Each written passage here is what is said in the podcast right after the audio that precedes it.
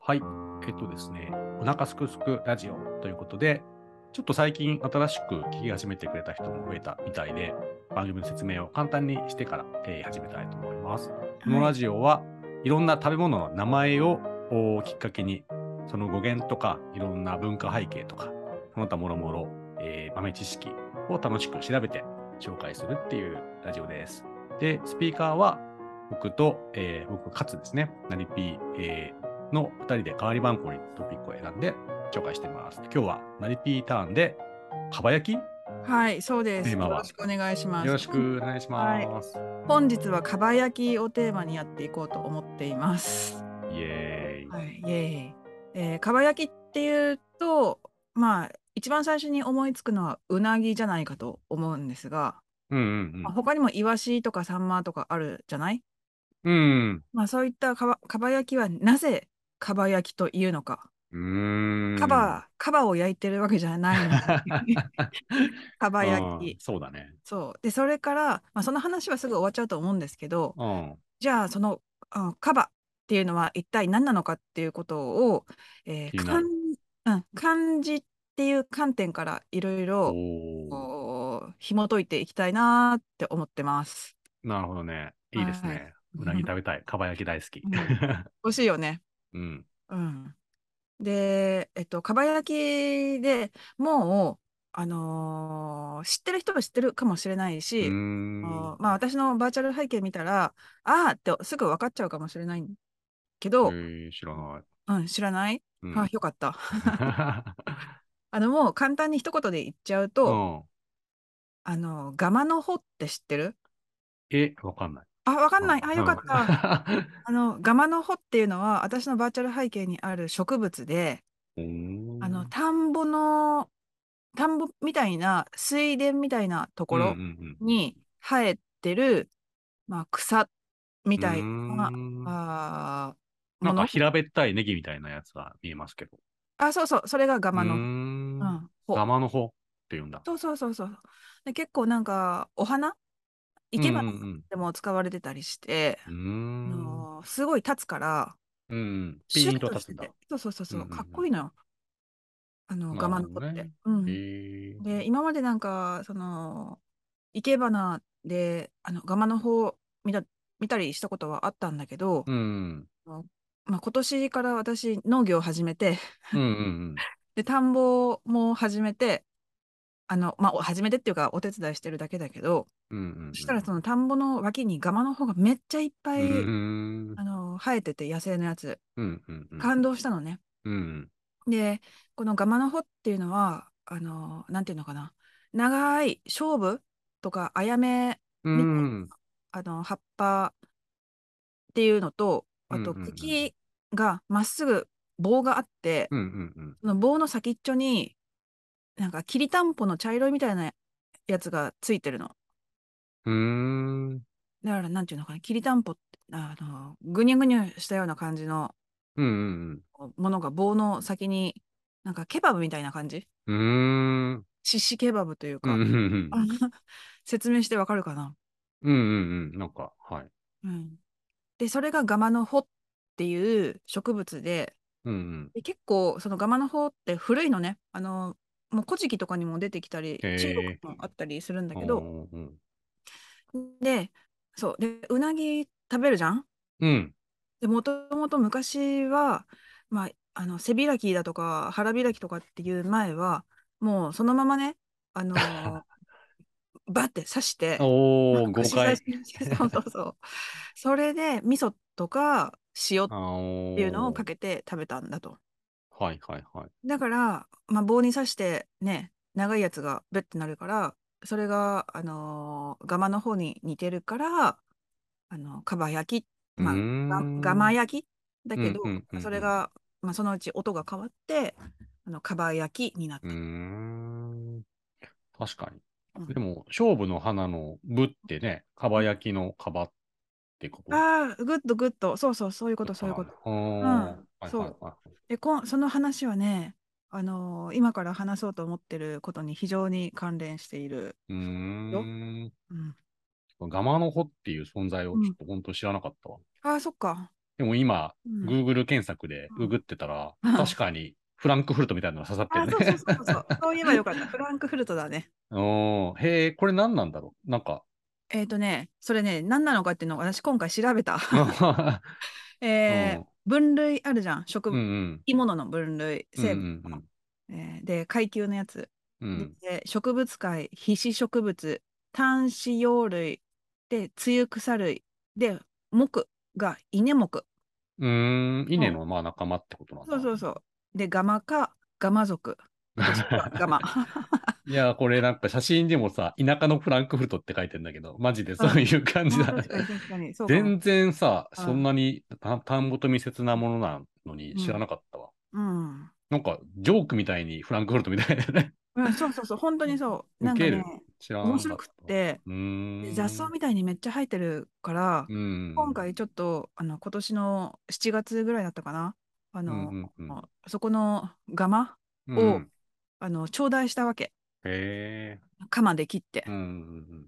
鎌って 鎌ね。うん 紛らわしいで。そう。で、あの、全然私は生け花とかできないんだけど、うん。憧れはあって、うん。あのまあ、家で、あの、自分流で、あの、勝手に生けてみたわけ。うん。かっこいいなと思って。うん。で、まあ、かっこよかったわけ、しばおらくは。ーそしたらさ、知ってたって、あの、多分ガマの方知らなかったら知らないとう思うんだけど、ん。このガマの方のフランクフルト部分、うん。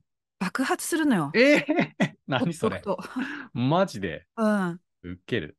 で、知らなくってお、ーえーなんかそういう、なんか、野生で遊んでる人たちは、うん。あ爆発ごっことかするらしいんだけど、そうなんだ。うん。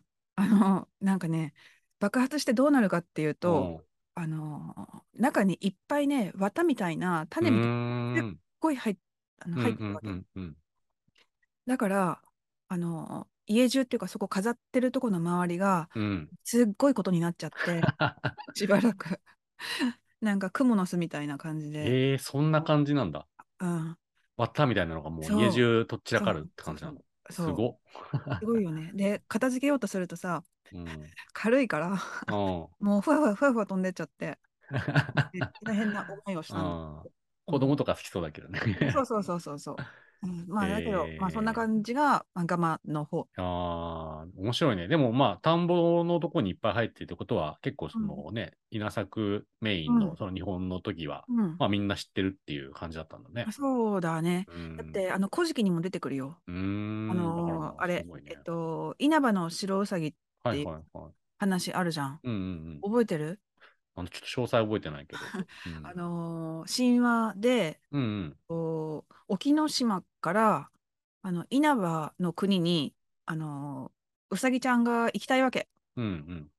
で、海を渡っていくわけ。うん。だけどさ、うさぎは泳げないじゃん。うん。だから、なんとかして向こうにあの渡ろうとして、うん。あのーサメうーん。を呼んだわけ。うんうん。よんそれでみんな何匹いるか数えてあげるから並んでって言って うん。それで沖ノ島からあの稲葉の国までぴょんぴょんぴょんぴょんぴょんって1234ってあの飛んでいくんだけどうん。一番最後に「イエーイお前らみんな騙されたはっはっは」とか言ってうん。数えてあげたんじゃなくて本当はあの俺はここに来たかっただけなんだっていうことを言うわけ。うんうん。そしたら一番最後かなのワニが切れて、うんうん。それであのウサギの背中を、おーてか毛を剥いじゃうわけ。うん。丸裸にあのされるわけ。はいはい。それでさ、痛いじゃん。うん。あの守るものがないから。うん。で、痛い痛いって泣いてるところを、あのー他のね、神様が助けてくれるんだけど、うん。その神様も意地 悪で、うん。あの塩水に浸かると治るよっていうのね。 うん。で塩水に浸かるんだけど余計さ 痛くてヒリヒリヒリヒリしてやばいね。ね大泣きしてるわけうん。それでそこを大国の大国主の御事うん。あのその後の国づくり神話に出てくる人だけどあのその大国主の御事が「ああかわいそうに」って言ってあのまず真水であの洗いなさいとうん。でその後、ガマの穂うん。を積んできて、うん。で、その上に寝転べと。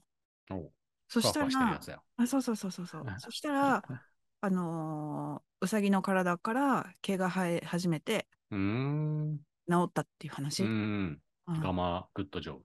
そう、我慢、グッドジョブ。なるほどね。すごいね。その時からみんなふわふわの楽しんでたイメージがあった よね。多分ね、実際ね、あの漢方とかではさ、うん。あのガマのものをあの漢方として使ってるみたい。うーん。あの心の本草系って覚えてるいや、覚えてないわ。あの中国の火薬ご飯の会の時に、あー、仙人みたいな人だ。そうそうそう、 はいはいはい。あの365日毎日いろんなさ薬草を自分で食べてはいはいはい人はい。体実験したっていう。うんうん、いたね。うん、でそれにも載ってるみたい。へえー、すごい。すごいよガね、マすごいね。今じゃあね、本当そういう華道とかしてる人じゃないと、あんまり目に触れないっていうか、うん、うん、そうかもしそれんなないに。身近ではなかったね。うん、知らなかかっもたしれない。でも結構庶民にとっては、あのーあ、うなぎって今高級品だけど、うん。江戸の初期って、まあ、高級品じゃなくて庶民の食べ物だっうた。ーん。だって、だから割と身近だったのかなっていう感じうんうがする。うんうんなうん。ぎ自自体はね。うーん。そっか、かば焼き、だいぶすごいね。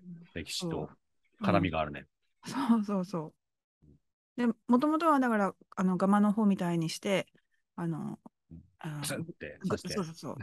で、それを地焼きっていうんだけど、うん。うん、だけど今はさあの裂いてあのうん蒸したり、まあ、焼いたりとかして食べるじゃん、うん。まあ、そういうふうに変わってはいったんだけどもともとはあのあのブスって刺すフランクフルト方式、うん方式だねっ。